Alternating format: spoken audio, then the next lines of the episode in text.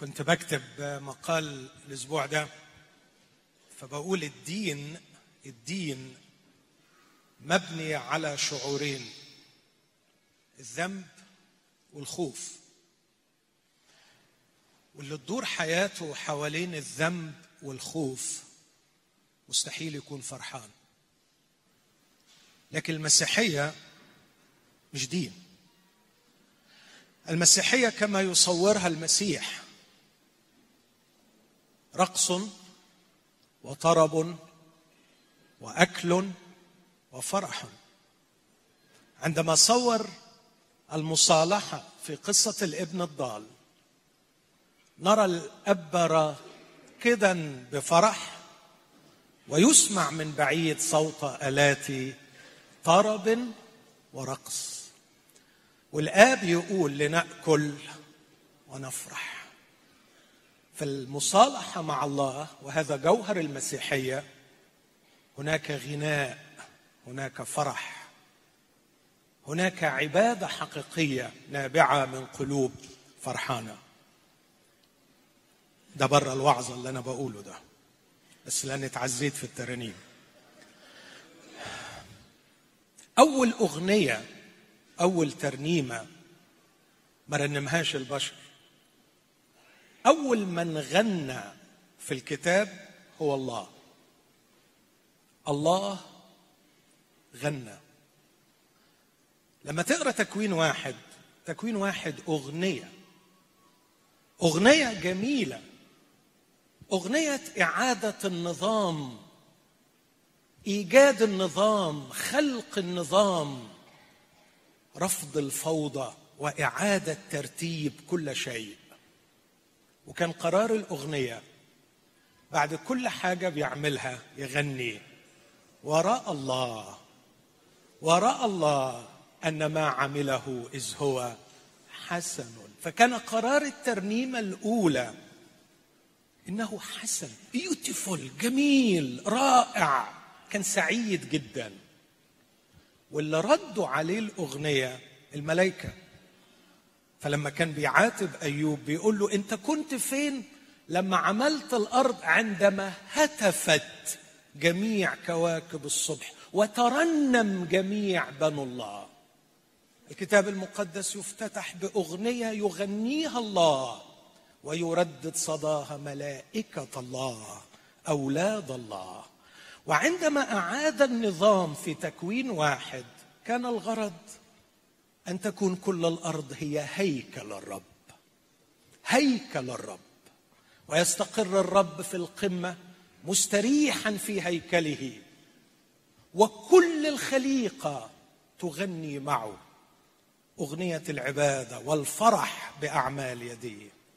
وهيجي يوم. هيجي يوم. وسيملأ مجد الرب كل الأرض. وكل السماوات والأرض ستردد الأغنية وراءه عندما يفرح الرب بجميع أعمال يديه عندئذ الشجر سيصفق بالأيادي. ايائل الحق ستغني. الصخور والأمواج والبحار والنباتات والحيوانات وكل بشر كل نسمة ستسبح اسم الرب. هذا هو اليوم الذي نتوق إليه. وهو يقيني الحدوث وحتما سيحدث.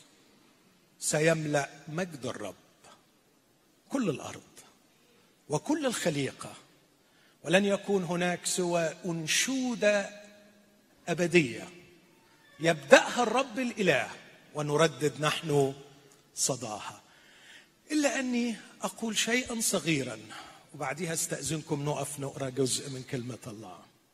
عندما ستشترك كل الخليقة في تسبيح الرب وتعظيمه لأجل مجده في خليقته.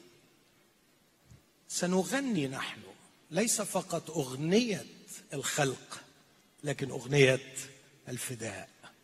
ما حدش هيقدر يستوعب روعة الصليب وعظمة الصليب إلا اللي اختبروا هذا الفداء.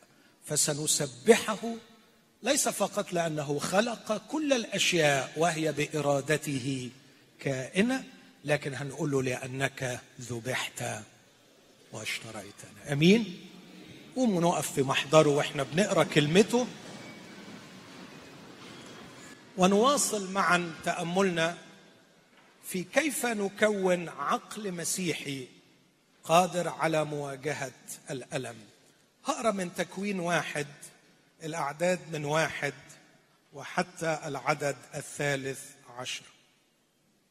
في البدء خلق الله السماوات والأرض وكانت الأرض خريبة وخالية وعلى وجه الغمر ظلمة وروح الله يرف على وجه المياه. وقال الله ليكن نور. فكان نور. ورأى الله النور أنه حسن وفصل الله بين النور والظلمه ودعا الله النور نهارا والظلمة دعاها ليلا وكان مساء وكان صباحا يوما واحدا.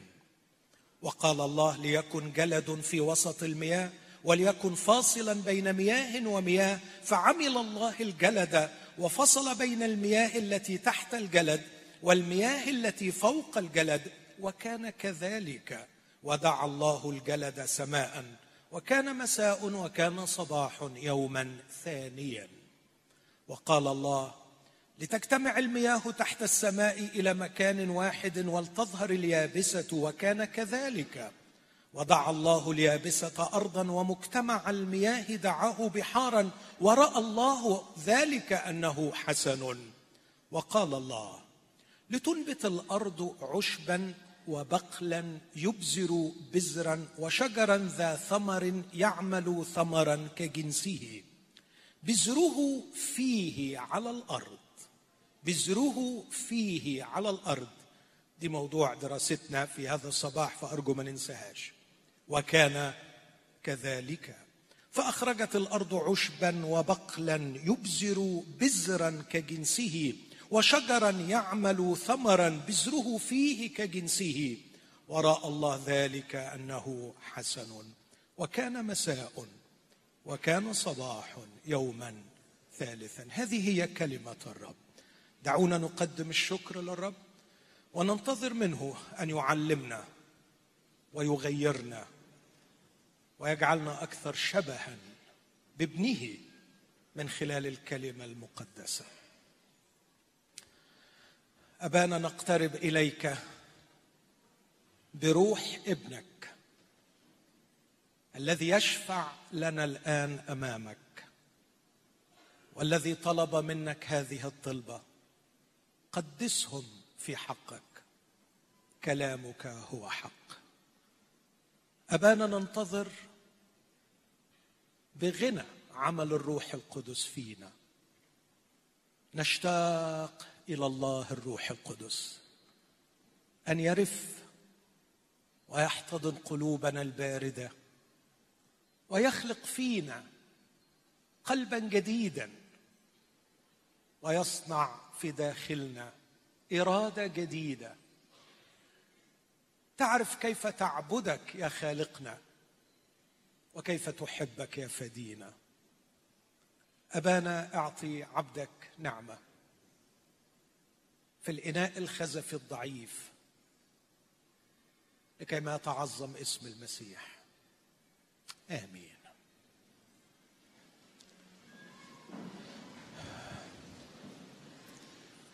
ما زلت أحبائي بحب أكرر الغرض من وراء هذه السلسلة. ليس غرضي كلمة تعزية للمتألمين.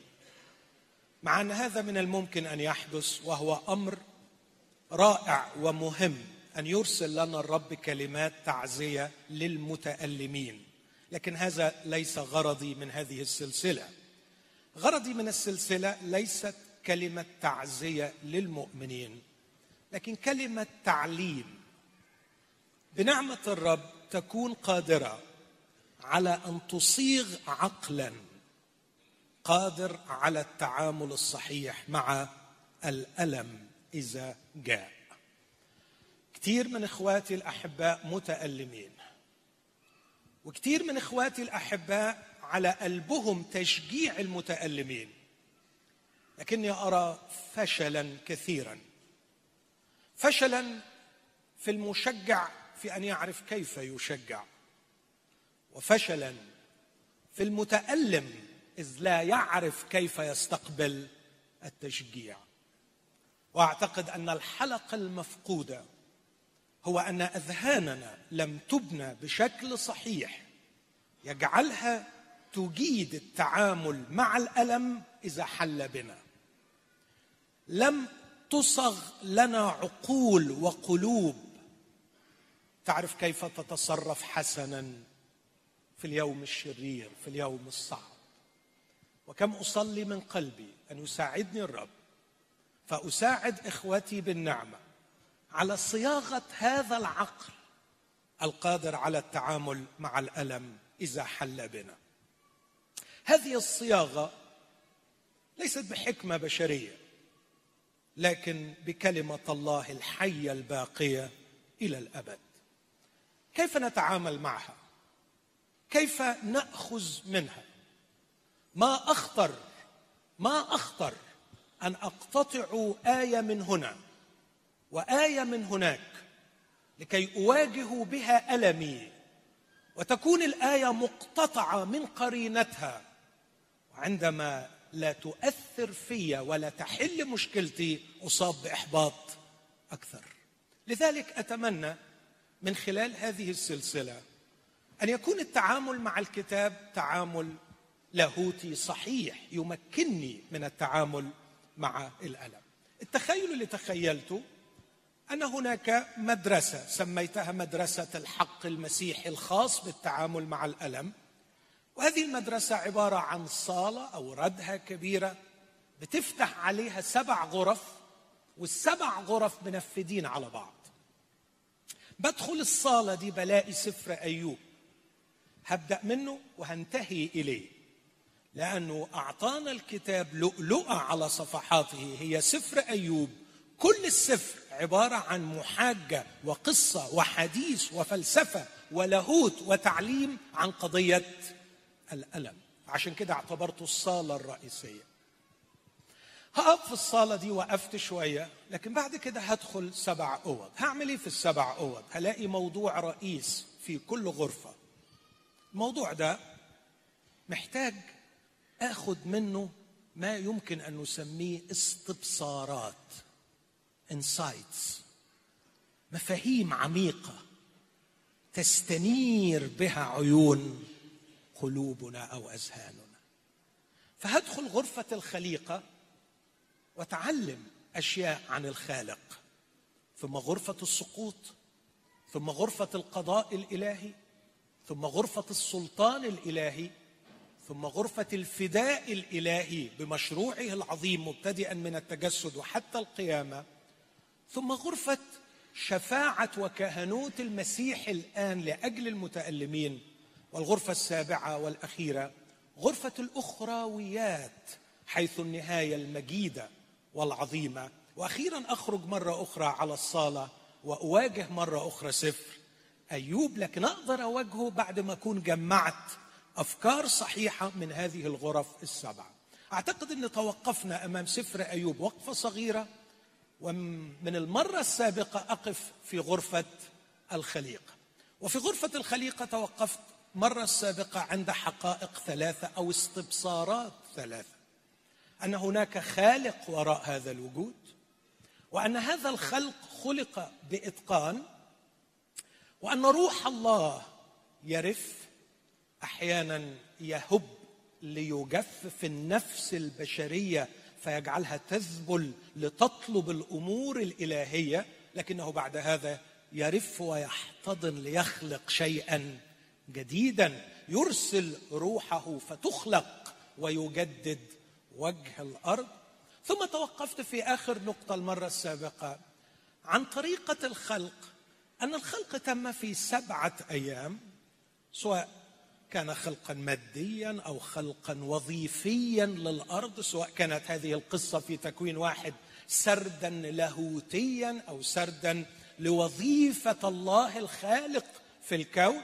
وأرجو وأؤكد وأكرر الإعلان الإلهي ليس اعلانا علميا والعلم لا يحتاج إلى إعلان العلم يحتاج إلى بحث واجتهاد.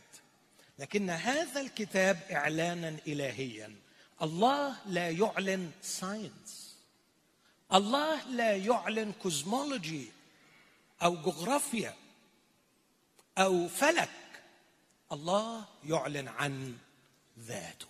وعندما أقرأ تكوين واحد من الحماقة من الحماقة أن أبحث عن ال cosmology لكني في تكوين واحد أبحث عن الخالق الله الذي صنع كل شيء.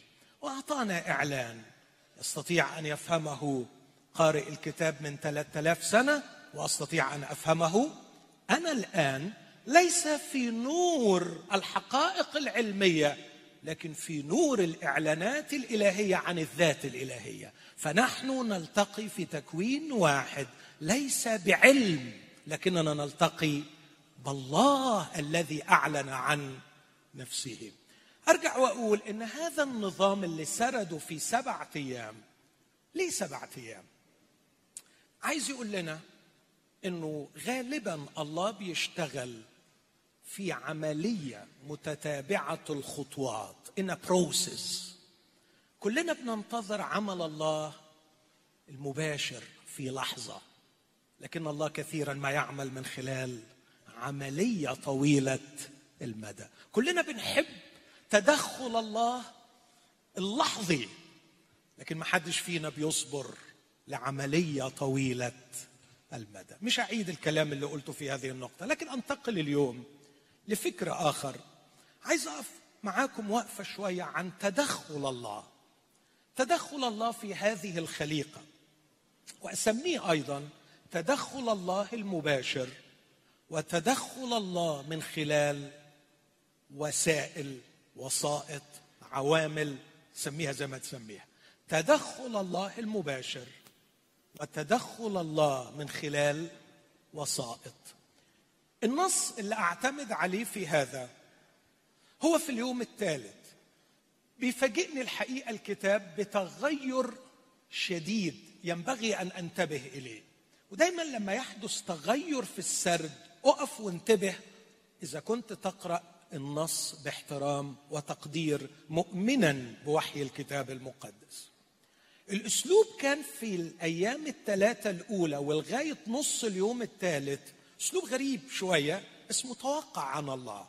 قال الله ليكن نور فكان نور. قال الله لتجتمع المياه التي تحت السماء فكان كذلك. قال الله لتنبت الأرض فكان كذلك. قال الله كان كذلك. قال الله كان كذلك. قال الله كان كذلك. ده أسلوب موجود. لكن في اليوم الثالث في تغيير حصل. لو تاخدوا بالكم. مش قال الله ليكن شجر. مش قال الله ليكن عشب. في شجر وفي عشب.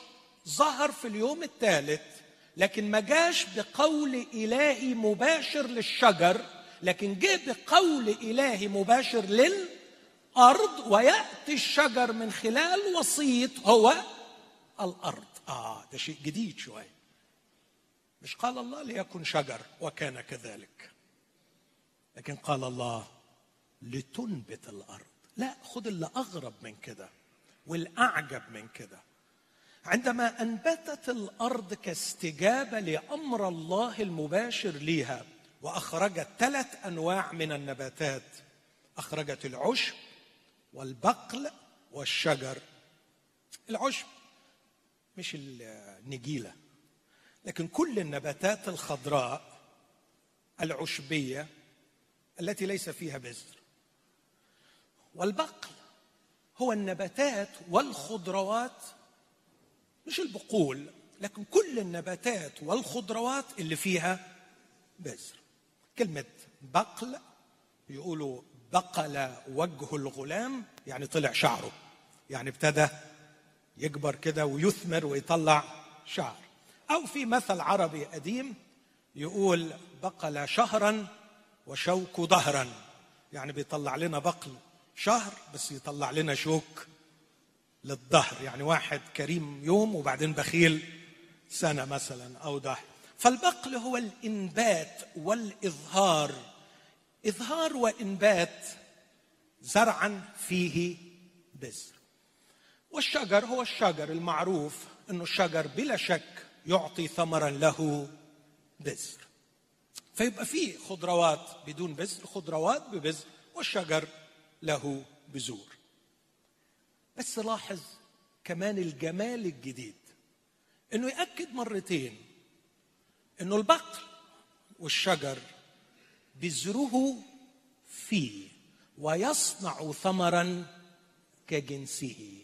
ربنا مش هيتدخل بالمعنى المباشر تاني علشان يخلي البذرة لما تتزرع في الأرض تجيب ثمر ربنا حط الميكانيزم حط العملية الرهيبة عملية الخلق المبدع استودعها جوه البذرة دي. ويا أخي شيء غريب جدا.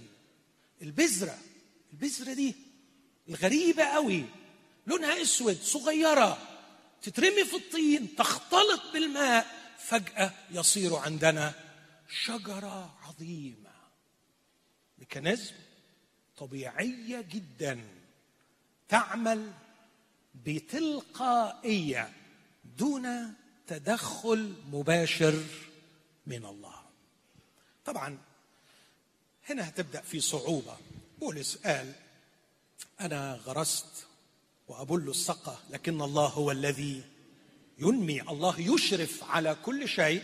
ببساطة شديدة هجيلها النقطة دي بس بعد ما أعرض عرض بسيط يورينا الإشكالية فين بالظبط إشكالية أخذها من الأول إن في ناس لا تؤمن بأن الله موجود ودول ردينا إلى حد ما عليهم المرة اللي فاتت.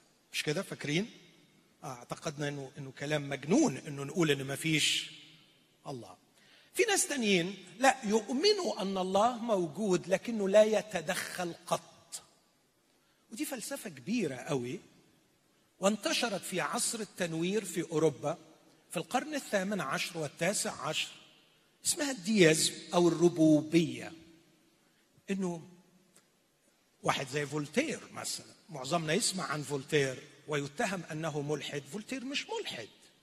فولتير من أصل الربوبية في العالم الحديث. فولتير بيقول جنان إن إحنا نقول ما فيش خالق خلق هذا الكون. لكنه الحقيقة بعد ما خلقه سابه. حط له القوانين الطبيعية الميكانيكية والكون إيه؟ ها؟ شغال لوحده الكون شغال بس ما فيش إله بيتدخل. الفئه الثالثة هم المؤمنين ونحن منهم بنقول لا الله موجود والله كمان بيتدخل. ممكن أسمعهم تاني؟ الله موجود والله بيتدخل. فين الإشكال؟ آه عن طريقة التدخل. عن طريقة التدخل. بص الطرفين بتوع المشكلة. جزء يقول لو تدخل زي ما أنتم بتقولوا بطرق طبيعية يبقى ما فيش تدخل. ما حاجة إيه؟ طبيعية. فبيفترضوا أن ما هو طبيعي يعني أنه لا يوجد تدخل إلهي فوق طبيعي. ده طرف وهرد عليه بسرعة لأنه ده مش موضوعي. الطرف الثاني يقول لا لو هيتدخل لازم التدخل بتاعه يكون تدخل فوق طبيعي. ودي مشكلة المؤمنين اللي هواجهها شوية. ففي جزء بيقول ما تقوليش إن ربنا موجود وبيتدخل الأمور ماشية بطريقة طبيعية. زي إيه مثلا؟ بص كده على الجنين في بطن الحبلة. الطبيب المؤمن يقف باندهاش يقف. لا مش يقف يسجد لله. وهو يرى الجنين من خلية. يا يا أتذكر أستاذ الفلسفة اللي كان بيدرسني في أمريكا. جالنا في مرة في كلاس وهو أستاذ فلسفة ودماغه كبيرة قوي وتقيلة قوي وصعبة قوي وجاف قوي وناشف قوي بس في اليوم ده جه يبدأ المحاضرة راح معيط. فاستغربنا جدا. وبعدين قال أصل بنتي ولدت ورأيت معجزة الخلق ولم أتمالك نفسي أمام روعة الخالق قلت يا طفل صغير مولود عمره يوم بكى أستاذ فلسفة كبير لأنه معجزة الخلق عندما ترى الجنين يتكون خلية وتنقسم وتتطور وبعدين يبقى في كدني يبقى في كلى يبقى في كبد يبقى في مخ يبقى في جلد يبقى في يبقى في يبقى في إيه ده؟ إيه ده؟ يجي عالم embryology بس هدي هدي هدي ما تنفعلش كده وتعمل لك شغلانة. يقول يا عم سيبني عايز أسجد للخالق. يقول يا حبيبي في حاجة اسمها الانقسام الميوزي والانقسام الميتوزي وفي DNA وال DNA بينفصل والخلية بتتكون. دي عمليات علمية طبيعية بحتة ما تتدروش أرد عليه أقول له أنت جاهل فعلا. طب والعمليات الميكانيكية دي مين اللي عملها؟ مين اللي عملها؟ بالعكس بالعكس. أن أراه يطلق كما من الإبداع الخرافي في هذه الخلية أو في هذه البذرة ثم يتركها من تلقاء نفسها لتنتج هذا الإبداع المذهل. هذا يعظمه أكثر جدا من انه يكون بيتدخل مع كل جنين ويخلقه في بطن أمه. إني أؤمن بعلم ال embryology وأدرس علم ال embryology وأفهم علم ال embryology وأظل أسبح وأقول لأنك نسكتني في بطن أمي. خلقتني يا خالقي صنعتني. كوني أعرف ال mechanism للخلق هذا لا يجعلني أستغني عن الخالق الذي وضع هذه ال mechanism. الخالق الذي أبدع في قوانين الطبيعة. الخالق الذي استودع هذا الإعجاز في البذرة وفي الخلية. فيجعلها تسير طبقا لقوانين هو صممها. هذا يمجد الخالق أكثر. كثير بناخد تشبيه ده. واحد يقول لك العربية بتمشي بقوانين الاحتراق. قانون عارفين ماكينة الاحتراق الداخلي الإبداع اللي اشترك فيه الحقيقة علماء كثير لكن ينسب أحيانا إلى نيكولاس أوتو في القرن التاسع عشر.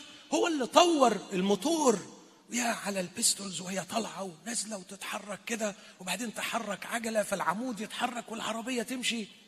فواحد يقول كيف تسير السيارة؟ الرد العلمي الصحيح تسير بطريقة ماكينات الاحتراق. الداخلي خلاص. هي الماكينة دي اللي بتشغلها.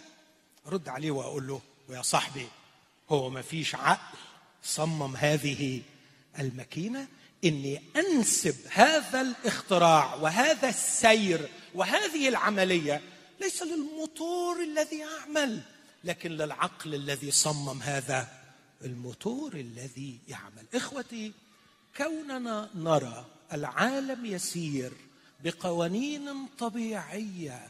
هذا لا يجعلنا نستغني عن الخالق الذي أوجد وصمم وأبدع عندما وضع هذه القوانين. أمين؟ أخلص النقطة دي لأن دي مش عايز أقف قدامها كتير مش موضوعي لكن على الأقل أدينا فهمنا حتة انه كون الله يتدخل من خلال قوانين طبيعية مش معناه إنه هو ما بيتدخلش. هو اللي صمم هذه القوانين. لكن المشكلة عندي مش مع دول. قد مع مع أخواتي المؤمنين. أخواتي المؤمنين الحبايب الغاليين اللي هم حضراتكم طبعا. بيصلي ومستني استجابة الصلاة. ومخه تربس. ويا ريت نصلي إن ربنا يشفينا من التربسة. أمين؟ تربسة مرض روحي مميت. فيا ريت الرب يشفينا من تربسة. على فكرة تربسة كلمة مصرية عامية جميلة معناها شيء مقفول بإيه؟ بالترباس. وفي ناس هم نفسهم بيبقوا ترباس. بعد ما بيقفل كتير بالترباس هو بيتحول فعلا إلى ترباس. الترباس ده عنده مشكلة كبيرة مع الروح القدس.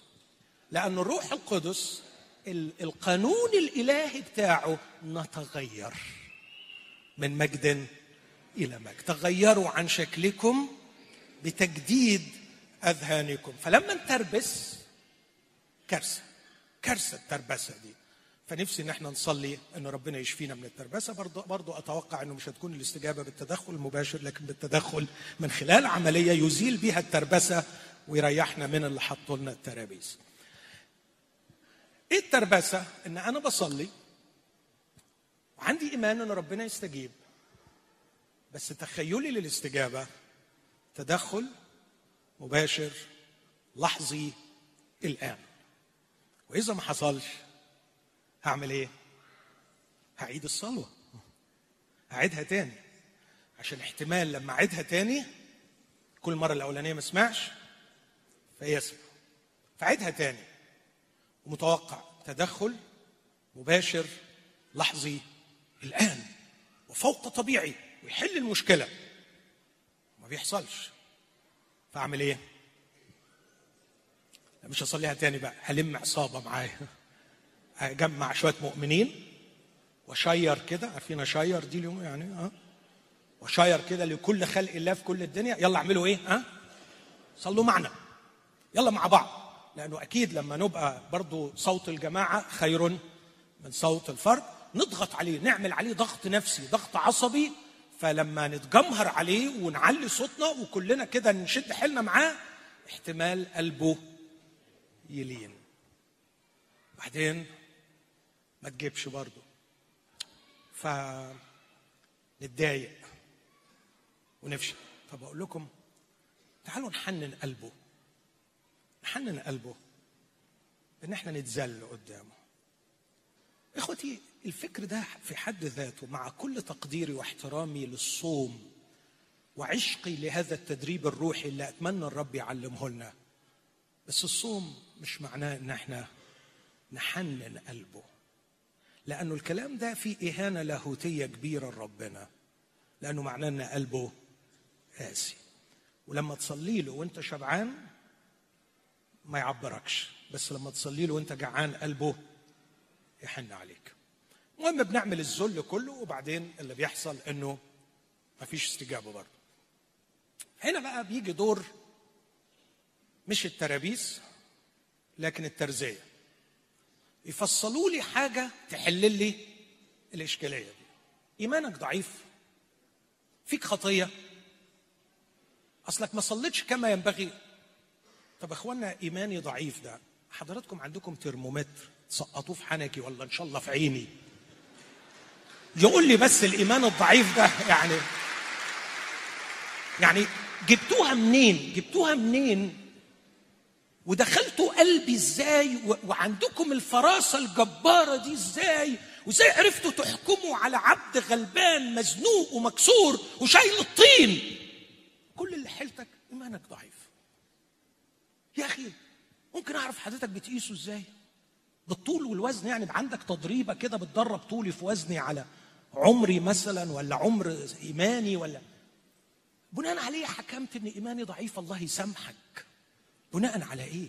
بناء عليه حكمت إن عندي خطية وتعذب لي ضميري ولأنك راجل بتوعظ أو معروف ما تنيمنيش الليل وتخليني أعيش في عذاب وتضيف على مصيبتي مصيبة. فبقت مصيبة الألم والمرض والضيق والذل اللي أنا فيه وجاي حضرتك تعزيني تقول لي لا عندك إيمان وكمان عندك خطية الله يسامحك يا أخي. ده اللي أقدر أقوله لك. هي دي التعزية اللي جايبها لي. إخوتي الأحباء كم انتهى هذا الأمر بالفشل التام لكثير من أولاد الله. وذنب هؤلاء الذين فشلوا سيطلب من هؤلاء الترزية الذين لم يتراجعوا عن كلمتهم وسحقوا النفوس لكي يثبتوا أنهم على صواب. هذا شر. وسيحاسب الرب كل من يرتكبه. أخوتي الأحباء مش عايز أضيع وقت في الرد على هذا الكلام لكن خليني أحط الأساس أفضل. الأساس أن الله متداخل على طول الخط. نحن نعيش في معجزة دائمة. إنه معلق الأرض على لا شيء. إنه حامل كل الأشياء. بكلمة قدرته. إن معدتي وكبدي وقلبي وعقلي يعملون. نعم بميكانيزمات طبيعية لكن الله هو الذي وضعها وهو الذي يشرف عليها. وإني أتذكر قول هذا الفيلسوف الحكيم الذي نطق حقا فصار ما نطق به وحيا وصادق عليه بولس به نحيا. ونتحرك ونوجد. يقول له أيوب منحتني حياة ورحمة وحفظت عنايتك روحي. بيدك نسمة حياتي. النفس اللي داخل وطالع. أعيش وأتكلم وأفكر وأحب وأغضب وأحزن وأبكي وأضحك. لأنك أنت علقتني يا رب على أمرك وعلى كلمتك لأنك خلقت كل الأشياء وهي بإرادتك كائنة. نحن نعيش في كل لحظة معجزة دائمة معجزة دائمة. نحن لا ننتظر معجزة لأننا نعيش فعلا معجزة دائمة. لكن هناك خلل بلا شك أصاب هذه الحياة. هناك دمار قد يصعب علينا فهم ابعاده ونحن نصلي والرب يتدخل أيضا لإصلاح هذا الدمار فعندما نصلي نحن نصلي لا لإله يحتاج كأنبياء البعل الذين كانوا يصرخون ويجرحون أنفسهم ويعلوا صوتهم ويمزقوا في أنفسهم لعله يسمع. لا إحنا إله ليس عن كل واحد منا ببعيد في كل ضيقنا يتضايق. ملاك حضرته يخلصنا. نفسي نفهم نفسي يا أحبائي نفهم إن التدخل الإلهي موجود باستمرار وفي كل وقت لكن له أبعاد نحتاج أن نفهمها. هذا التدخل الإلهي قد يتدخل بطريقة فوق طبيعية وهذا يحدث وقد يتدخل من خلال الوسائل الطبيعية. ممكن يتدخل ويخلي النور يفج وممكن يتدخل ويقول للارض طلعي الشجر وممكن يتدخل بإنه صنع بذرا لوحده لما يترمي في التربة يجيب الشجر. ده النص اللي قدامي وما أعتقدش إن استنتاجي مبالغ فيه ولا أنا لاوي النص ولا أنا قريب طريقة زيادة. ليه ربنا غير طريقة الخلق؟ عايز يقول ده الأسلوب اللي بعمل بيه. لكن أنا حابب أركب النص ده في بقية الكتاب المقدس علشان الفكرة توضح أكتر. فاستأذنكم تقروا معايا في سفر الملوك الثاني. هقرأ يعني عندي قصص كتير قوي وده يوريني عظمة الكتاب المقدس بس أنا هختار حاجات صغيرة عشان الوقت. بص معايا في ملوك الثاني في حياة أليشع وهختار حياة أليشع بس مملوءة حياة أليشع بدروس من جهة هذا الأمر. في ملوك الثاني ثلاثة القصة تبدأ علشان اختصار الوقت ملوك الثاني ثلاثة. إن ابن أخاب يهورام كان عنده مشكلة مع ملك مؤاب. هو كان حاطط عليه إتاوة معينة ولما مات أخاب الراجل مش عايز يدفعها. فيهورام راح ليهوشافاط ملك يهوذا وقال له آه، ميشع ملك مؤاب مش عايز يدفع. فتنزل معايا للحرب. قال له أنزل معاك. نروح منين؟ قال له نروح من عن طريق أدوم. فخدوا معاهم كمان ملك أدوم. فالثلاث ملوك اتفقوا مع بعض إنهم يروحوا يحاربوا ميشع ملك مؤاب. والحقيقة القصة دي في آه، حجر مشهور في الأردن أنا شخصيا شفته في أحد المتاحف هناك. موجود بيحكي عن ميشع ملك مؤاب وعن حروبه مع إسرائيل. فدي قصة حقيقية حتى المصادر الغير الكتابية بتشهد عنها الرب ما كانش مبسوط. مش مبسوط من يهوشافاط. ليه مش مبسوط من يهوشافاط؟ لأن يهوشافاط مؤمن وراح يتحد ويحارب مع ملك شرير اللي هو مين؟ يهورام ابن أخاب لو بصيت في أصحاح ثلاثة عدد اثنين يقول عن يهورام وعمل الشر في عيني الرب. يعني يهورام بيعمل إيه؟ بيعمل الشر في عيني الرب. صحيح مش زي أخاب أبوه اللي عمل بلاوي لكن لصق بخطايا أربعام ابن نباط. وبعدين راحوا هم الثلاث ملوك. بص كده في عدد تسعة. فذهب ملك إسرائيل وملك يهوذا وملك أدوم وداروا مسيرة سبعة أيام ولم يكن ماء للجيش والبهائم التي تبعته. فقال ملك إسرائيل آه آه على أن الرب قد دعا هؤلاء الثلاثة ملوك ليدفعهم إلى يد مؤاب دي مش موضوعي بس هجيلها وفي واحدة تاني زيها بعد شوية.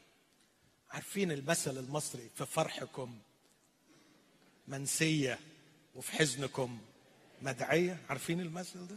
في حزنكم مدعية؟ في حزن يقولوا كده يا سيدي سامح. في حزنكم مدعية وفي فرحكم منسية. المثل ده بالظبط المؤمنين بيعاملوا بيه ربنا اليومين دول. طول ما الدنيا ماشية كويس ربنا منسيه. إمتى نفتكره؟ في الحزن. لا مش بس نفتكره في الحزن ونلبسه سبب الحزن. ليه الرب يعمل كده؟ ليه الرب يا عم صدقني ما عمل. صدقني يا حبيبي ما عمل. أنتوا لا مؤاخذة يعني. ثلاث ملوك أغبياء رحتوا من حتة ما فيهاش مية. ذنب ربنا إيه؟ ذنب ربنا آه على أن الرب دعا هؤلاء الملوك الثلاثة وهذا الجيش لكي يهلكوا إخوتي أنا عندي عتاب وعندي وجع في قلبي. عندي ألم يا إخواتي احتملوني. اذا انفعلت أرجوكم سامحوني. قابلت عشرات ومئات المؤمنين.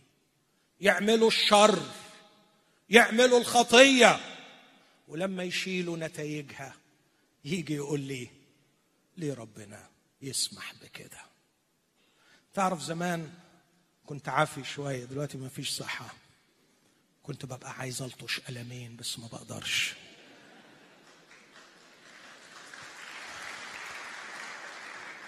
تعرف الحل إيه؟ الحل عدي لك على أقرب طبيب نفسي يدي لك شهادة معاملة أطفال. شهادة فاقد أهلية. شهادة شخص غير مسؤول عن تصرفاته يعني مجنون.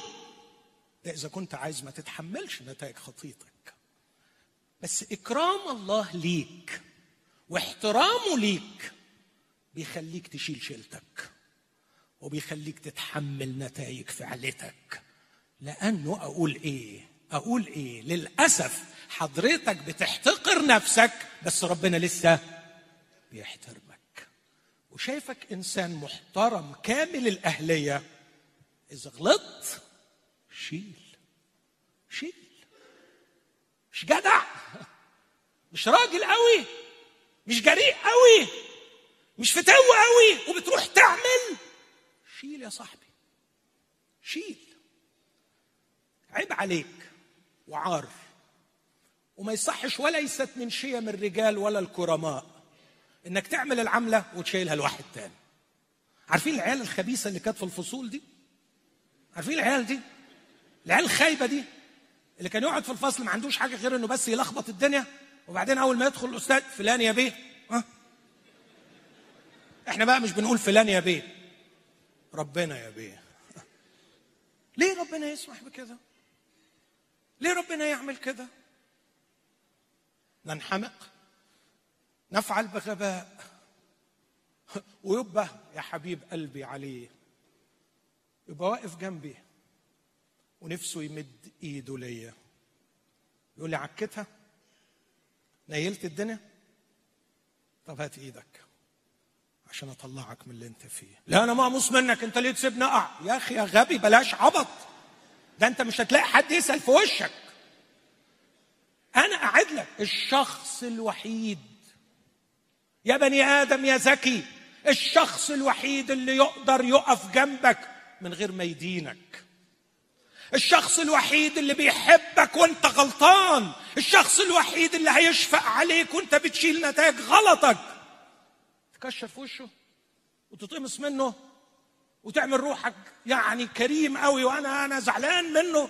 طب خلاص تصرف انت بقى. وريني شطارتك. ياما نغلط ونشيلها له. يا سلام يا حبيبي هبطت عليك الروحانية كلها والفهم والبصيرة الروحية. يا سلام بص البصيرة الروحية. يا أخي سبحان الله.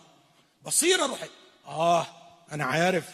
عندي كلام من الله أقول لك. الرب دعا هؤلاء الملوك الثلاثة علشان يهلكهم. يهوشافاط طبعا ابتدى يحس بغلطه. غلطه الروحي وغلطه العقلي. غلطه الروحي إن حط إيده في إيد رجل بيعمل الشر في عناي الرب. وكتاب قال لا تكونوا تحت نير مع غير المؤمن. ما يصحش إيه اللي دخلك في الشغلانة دي من الأصل يا هوشافاط لكن كمان حس بغرضه بغلطه الاستراتيجي كرجل حرب. إيه اللي يوديك ده أنا لغاية النهارده أعرف إن أدوم ما فيهاش نقطة مية. صحراء أدوم ما فيهاش نقطة مية. إيه اللي يوديك من هناك؟ إيه الغباء؟ ده حد يروح يحارب من الحتة دي؟ تروح لهم من ورا فتورط روحك في صحراء. أنت مورط روحك عسكريا ومورط روحك روحيا واخلاقيا. يهوشافاط فهم. بس تصرف صح. تصرف صح. عمل زي اللي أنا كنت بقول عنه. كأنه يرفع قلبه للرب يقول له وصلت الرسالة. أنا عكيت. أنا غلطت. بس أنا عارفك حلو. أنا عارفك بتحبني. أنت ما بتخليش بأصحابك. أنت كريم قوي. انت غني قوي. انت كلك نعمة. على فكرة انت يوم ما حبتني كانش فيها حاجة تتحب. وأنا متأكد إنك مش هتبيعني النهارده عشان أنا غلط سامحني. أنا ورطت روحي ومش عارف أطلع نفسي. بس أنت ممكن تطلعني. زمان وأنا صغير حكاية بحكيها كتير. نطيت على الترابيزة في الفصل فكسرتها. فالراجل مسكني المسؤول وقال لي هتدفع 25 قرش. ما كانش معايا أياميها ومصروفي مش هيجيب الموضوع ده حتى لو يعني قعدت اكافح أسبوع وقال لي هتجيب ولي أمرك. فاحترت قوي ومش عارفه أعمل إيه. فجاتني الفكرة دي. رحت لبابا وقلت له بابا انت زي الرب يسوع صح؟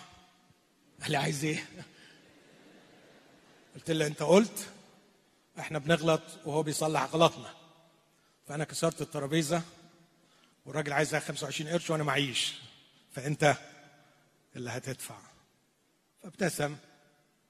وقال لي أوكي أنا هدفع.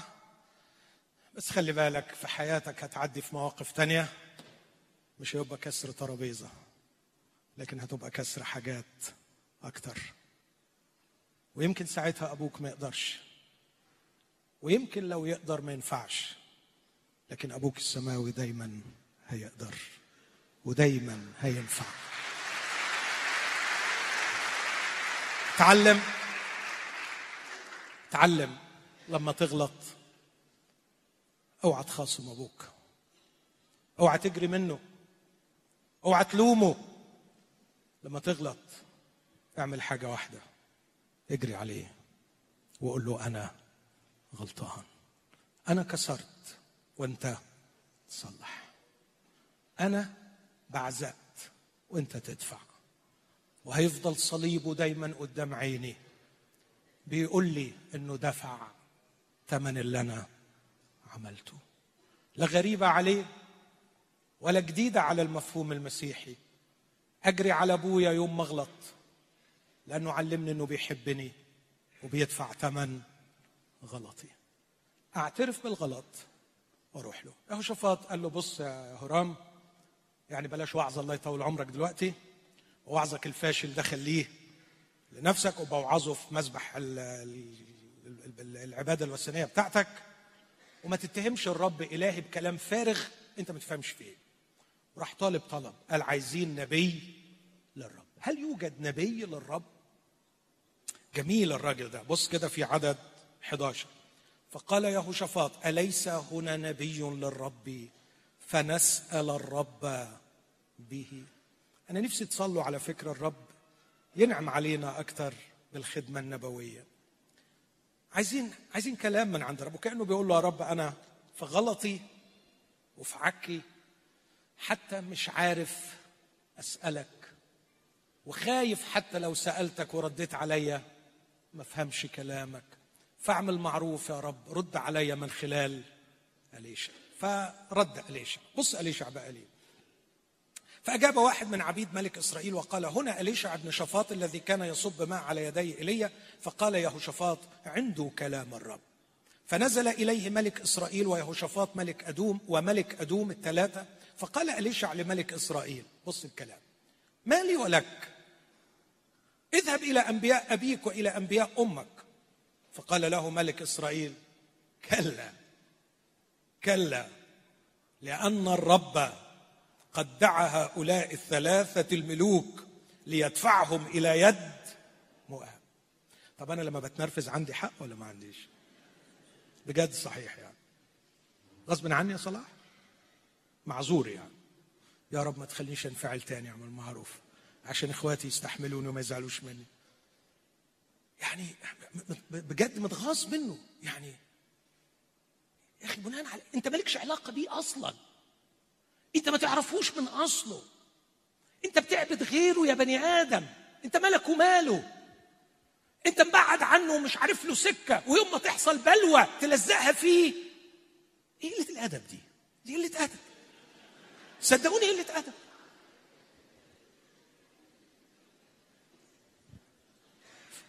اسمع أنا على فكرة مش أنا بس اللي اتنرفزت. طب أهو اقروا اليشع متنرفز أهو؟ صدقوني.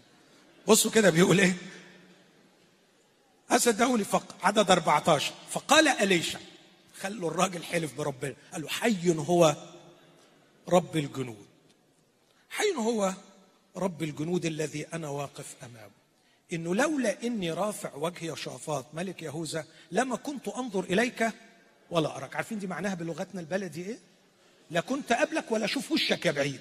يعني يعني وشك النكدي ده أنا ما كنتش حتى أبص فيه. ما ابصش في وشك. آه فعلا ما تبصش في وشك. لا ده أكتر من كده. ده اتنكد قوي زي حالاتي كده اتنكد قوي. فعم طلب طلب غريب قوي. قال هاتوا لي سيمون. هاتوا لي إيه؟ عوهد. خدتوا بالكم؟ بصوا الكلام اللي جاي بعده. هو قال كده. قال والآن فأتوني بعواد. هاتوا لي حد يضرب لي عود كده عشان بس يعني أنسى الوش العكر ده. والكلام الغبي عايز شوية مزيكا كده. فعلا هي ملهاش إلا كده. روحي انزعجت من هذا الاتهام الأحمق لربنا من هذا الشيء الغبي اللي بيتقال قدامي فسمعوني كده شوية مزيكا بالعود لعل دماغي آه تروق واستريح. وفعلا ده اللي حصل. جابوا له العواد فابتدى يضرب بالعود في الكتاب يقول ولما ضرب العواد بالعود كانت عليه يد الرب. اطلبوا من الرب إن يده تكون على خدام كثيرين ليعطونا كلام من عند الرب. فقال اسمع بقى. هكذا قال الرب اجعلوا هذا الوادي جبابا جبابا. جبابا جبابا يعني حفر حفر جمع جب. لأنه هكذا قال الرب لا ترون ريحا ولا ترون مطرا وهذا الوادي يمتلئ ماء. فتشربون أنتم وماشيتكم وبهائمكم. اسمع العبارة اللي جاية في عدد 18 وذلك يسير. في عيني الرب ركز على اللقطة دي نسيبها دلوقتي وبعدين نرجع لها تاني. عدد عشرين. وفي الصباح عند إصعاد التقدمة. روائح السرور طالعة أمام الرب. مين اللي بيصعد التقدمة في الوقت ده؟ أكيد يهوشافاط. بيسجد للرب اللي استجاب له اللي صدق الرب. إذا مياه آتية عن طريق أدوم فامتلأت الأرض ماء. ركز معايا قوي في اللي جاي. ولما سمع كل المؤابيين أن الملوك قد صعدوا لمحاربتهم جمعوا كل متقلدي السلاح فما فوق ووقفوا على التخم وبكروا صباحا والشمس أشرقت على المياه. ورأى المؤابيون مقابلهم المياه حمراء كالدم. فقالوا هذا دم. قد تحارب الملوك وضرب بعضهم بعضا. والآن فإلى النهب يا مؤاب. وأتوا إلى محلة إسرائيل فقام إسرائيل وضربوا المؤابيين فهربوا من أمامهم. واخدين بالكم؟ واضح إنكم مش واخدين بالكم. هخليكم تاخدوا بالكم. إحنا عندنا هنا حلين والحلين في منتهى الروعة. عندنا حل مشكلة العطش وعندنا حل مشكلة النصره على مؤاب. أعتقد أن النصرة على مؤاب هي القضية الكبيرة لأن دي حرب. دي القضية الكبيرة. وعندنا كمان طريقتين. طريقة عجيبة غريبة فوق طبيعية. فوق طبيعية. إيه الطريقة العجيبة الفوق طبيعية؟ الوادي ده ما فيهوش ذرة مية. والحل الوحيد إن تجيله مية إنه يجي ريح ويجي مطر فينزل الماء تنزل الماء من السماء. بس هو قال لا ترون ريحا ولا مطر والوادي ده هيمتلي مية. معجزة ولا مش معجزة؟ يبقى ربنا بيتدخل بالمعجزات؟ ها؟ نعم. يتدخل بالمعجزات. وحل مشكلة العطش. بس ناقصة مشكلة الجيش. خلاص سهل قوي يبعت ملاك ويعمل إيه؟ ويخلص القضية. لا ما عملش كده. لكن المؤابين طلعوا بصوا. ظاهرة طبيعية جدا جدا. يعرفها أي شخص بيدرس الضوء. الشمس أشرقت في الصباح.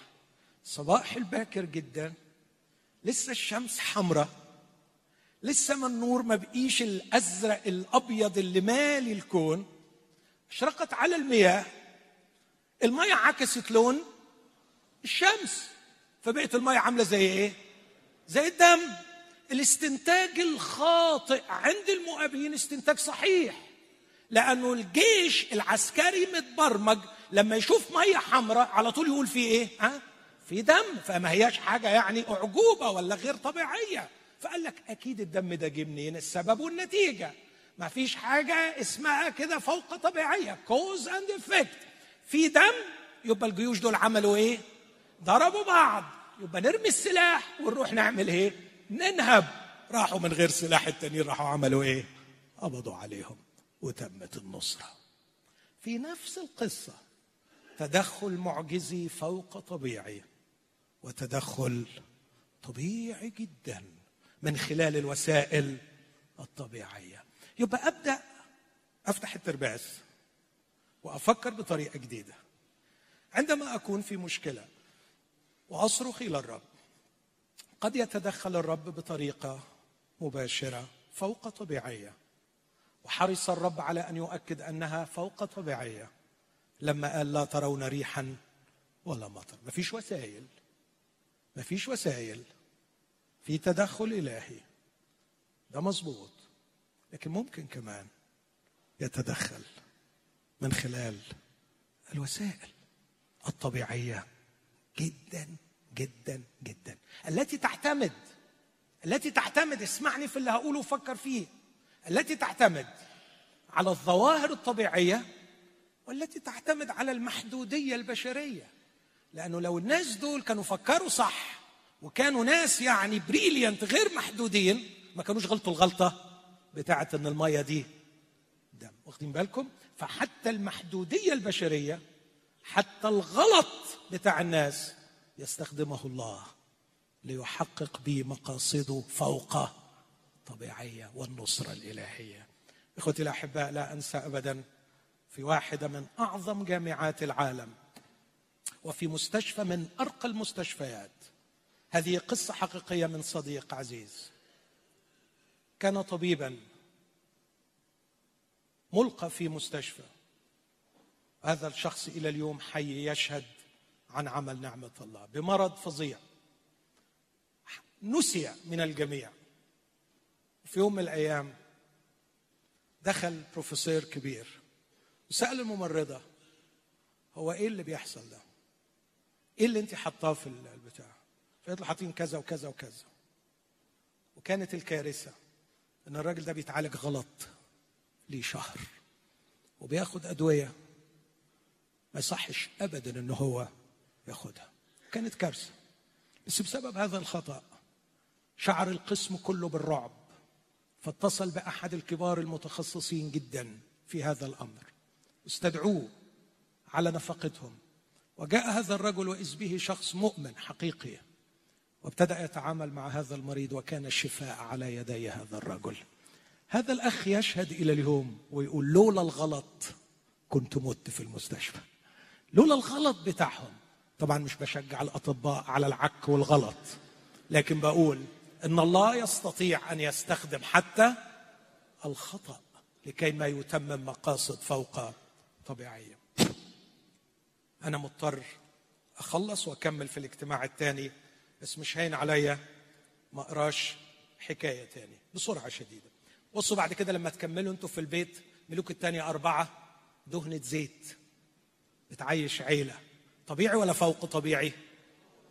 فوق طبيعي. من خلال وسيلة كان ممكن يخلي حد وده اللي إحنا كلنا بنستناه في ضوائقنا المادية ربنا يحنن قلبه ويعمل إيه؟ ويبعت مبلغ ويخلص الموضوع. بس ربنا ما عملش كده النهارده لكن كان في وسيلة معينة ربنا استخدمها. أصحاح أربعة برضه في شاب مات وقام وربنا استعمل شخص عمل حاجة أليشع كل ده فوق طبيعي مش هحطه مع الطبيعي. أصح ستة الحديد بيطفو. طبيعي ولا فوق طبيعي؟ فوق طبيعي. بس كمل معايا. أصح ستة. اثنين ستات رايحين يشكوا للملك وبيقولوا له الحق خلص. قال لهم اخلصكم منين؟ لا من البيضره المعصرة مجاعة رهيبة. ملك أرام حصر السامرة جوعها كلها كانوا بيموتوا من الجوع. رأس الحمار ب 80 من الفضة ربع القاب من الح... من زبل الحمام بخمسة فضه حاجة مأساة كانوا عايشين فيها. بعدين قال لها مالك قالت له كلنا ابن امبارح. وبقول لها هاتي ابنك ناكله النهارده. قالت لأ خناقة. الراجل راح شق.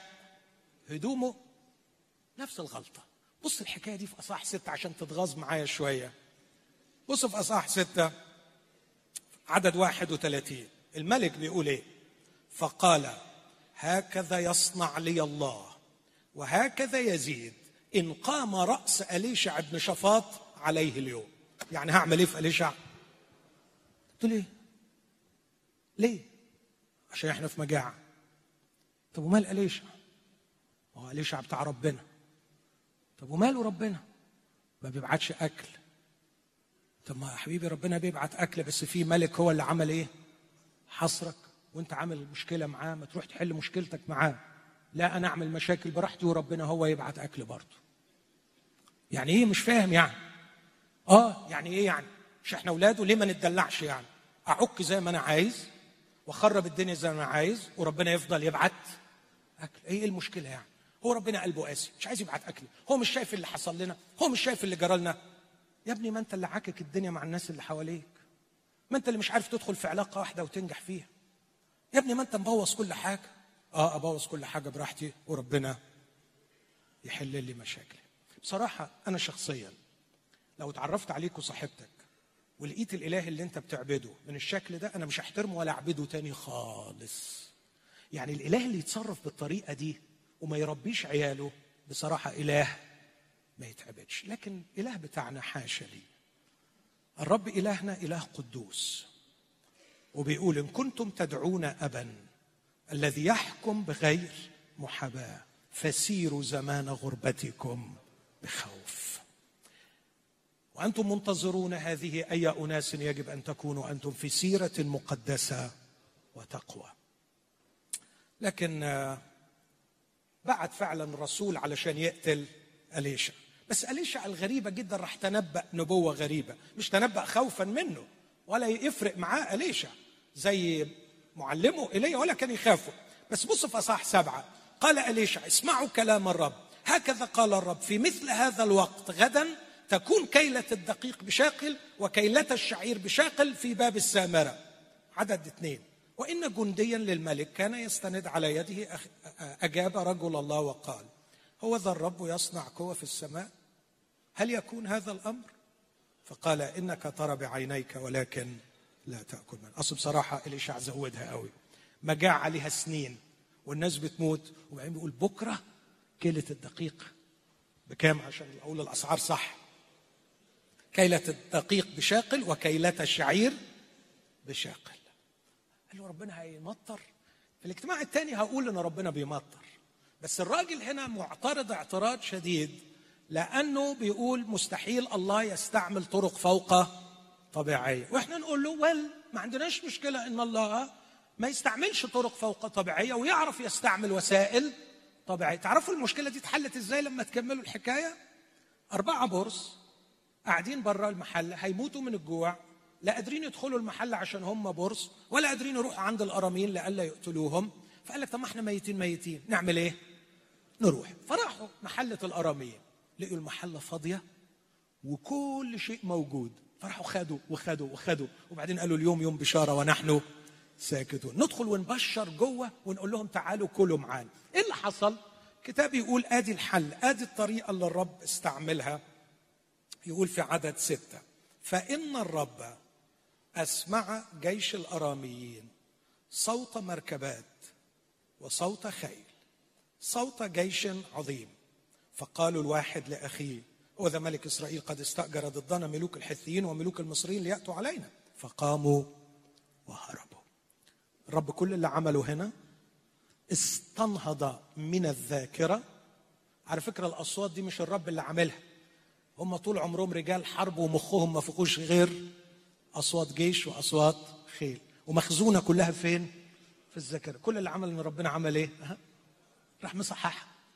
سمعوا ذكريات رهيبة. قالوا بس ضعنا. وخدوا بعضيهم وهربوا. وأكل الشعب. والجندي اللي قال ربنا مش هيعرف يحلها. داسه الشعب ومات. هكمل الحكاية دي لأني شايف إنها مهمة. لكن الخلاصة أحبائي ما تصغروش ربنا. ما تحدوش ربنا. ما تفرضوش على ربنا.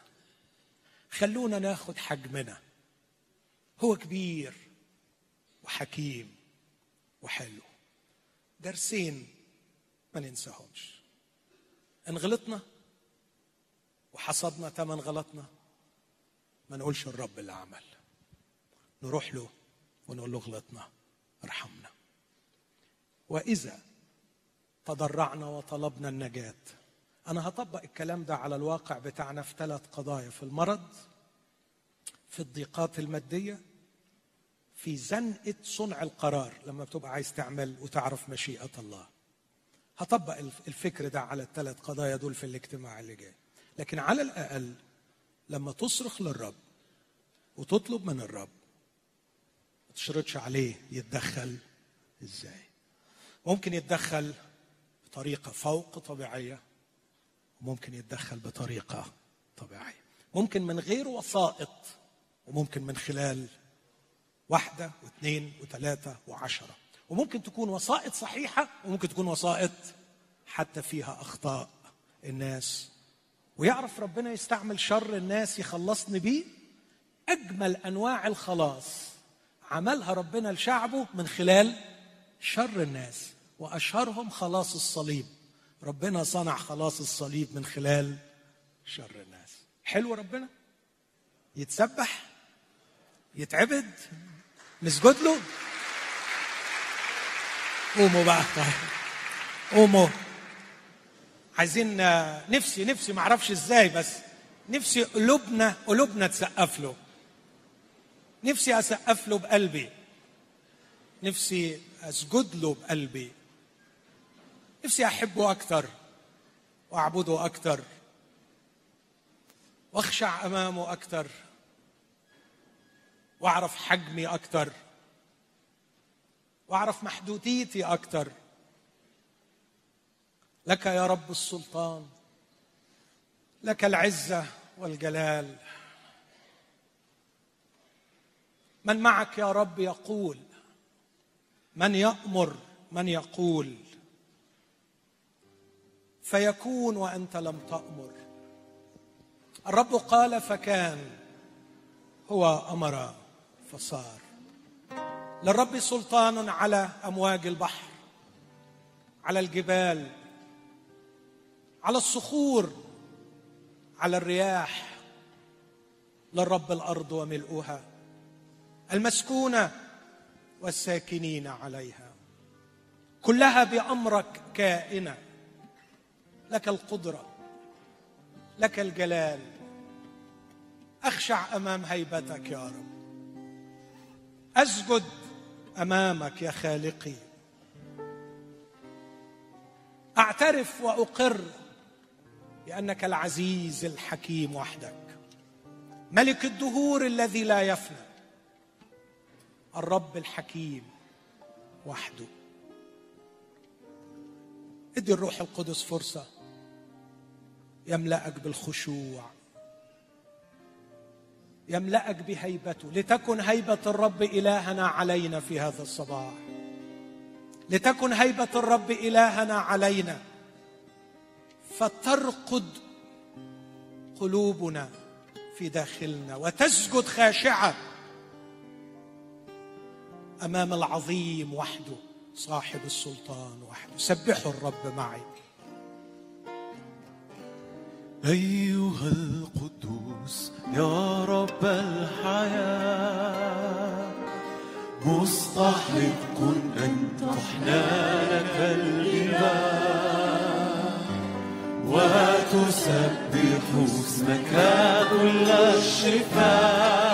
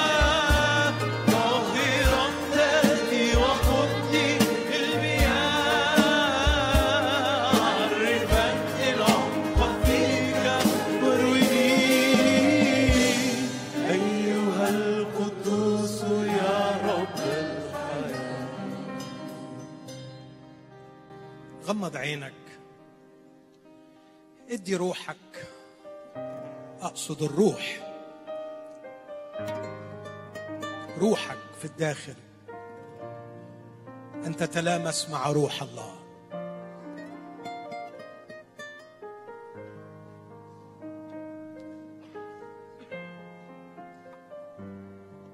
خليك منفتح للمسة الروح القدس لروحك.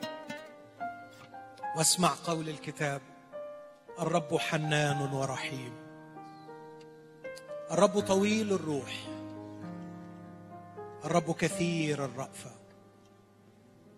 لم يصنع معنا حسب خطايانا لم يجازنا حسب أثامنا. عند الرب فدى ومغفرة كثيرة. الرب يحب العدل. بار في كل طرق. رحيم في كل اعماله مراحمه على كل أعماله. الناس والبهائم تخلص يا رب. قدوس خالي من الشر والظلم ليس عندك محاباة. لا تظلم لا تقسو لا تجور على الحق.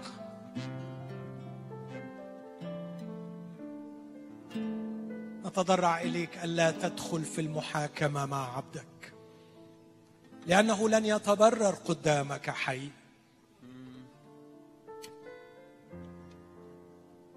اغفر خطايانا. اغفر خطايانا لأننا أسأنا إليك. أسأنا إليك. أسأنا إليك عندما لمناك في أعماقنا. أسأنا إليك. عندما نسبنا إليك نتائج خطايانا وشرورنا. سامحنا خلي الرب يسوع يضع يده المثقوبة عليك الآن. خليه يسمعك إنه هذه اليد ثقبت من أجلك. هذه اليد لا يمكن أن تكون سبب أذيتك. برر الرب برر الرب من كل شر نسبته إليه. فرصة تبرير لله. برر من بررك. برره. حاشاك يا رب. حاشاك يا رب. حاشاك يا رب. هذه اليد المثقوبة من أجلي. لا يمكن أن أقبل ابدا أن تكون هي التي خذلتني وأذتني. حاشاك يا سيدي. لم تخذلني قط لم تؤذيني قط. أتيت بالخذلان لنفسي أتيت بالأذى لنفسي. عندما لم أطع ناموسك الاخلاقي عندما فعلت الخطية أمام عينيك. حبيبي يا من جرحت لأجلي. اغسلني. واغفر لي. ونقي قلبي من كل فكر شرير تجاهك. وعلمني أن أبررك في كل ما تفعل. أنت الحكيم وأنا الجاهل. أنت الكبير وأنا صغير. أنت العالي جدا ترى كل شيء وأنا لا أرى شيء. بجلسك على عرشك. وباخد مكاني عند قدمك. صغير أنا. صغير أنا. صغير أنا عن جميع ألطافك وجميع الامانه التي صنعت مع عبدك. اسكب غفرانك من فضلك.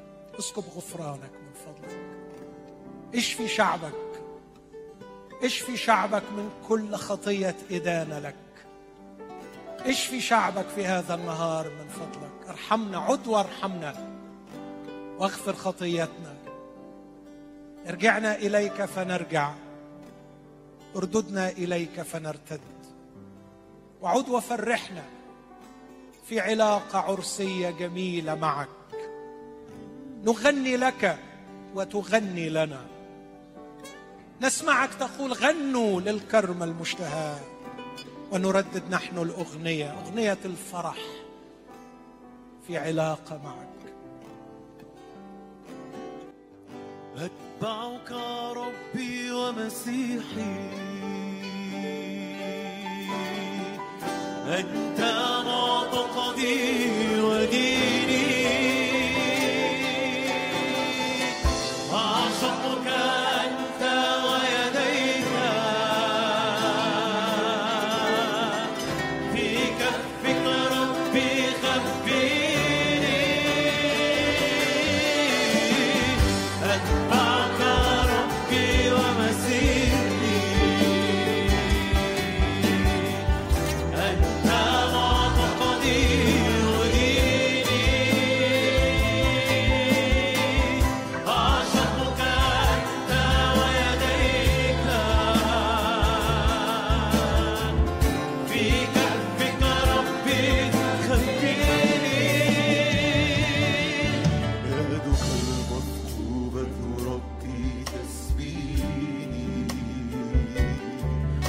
شعرك يا أشواقي وحنيني وتذكرني بأنك في يوم من أجل قصيت لكي لا تشقيني لم يرضك ولم يرضك أن أبقى حزينا أحببتني ربي قبل التكوين.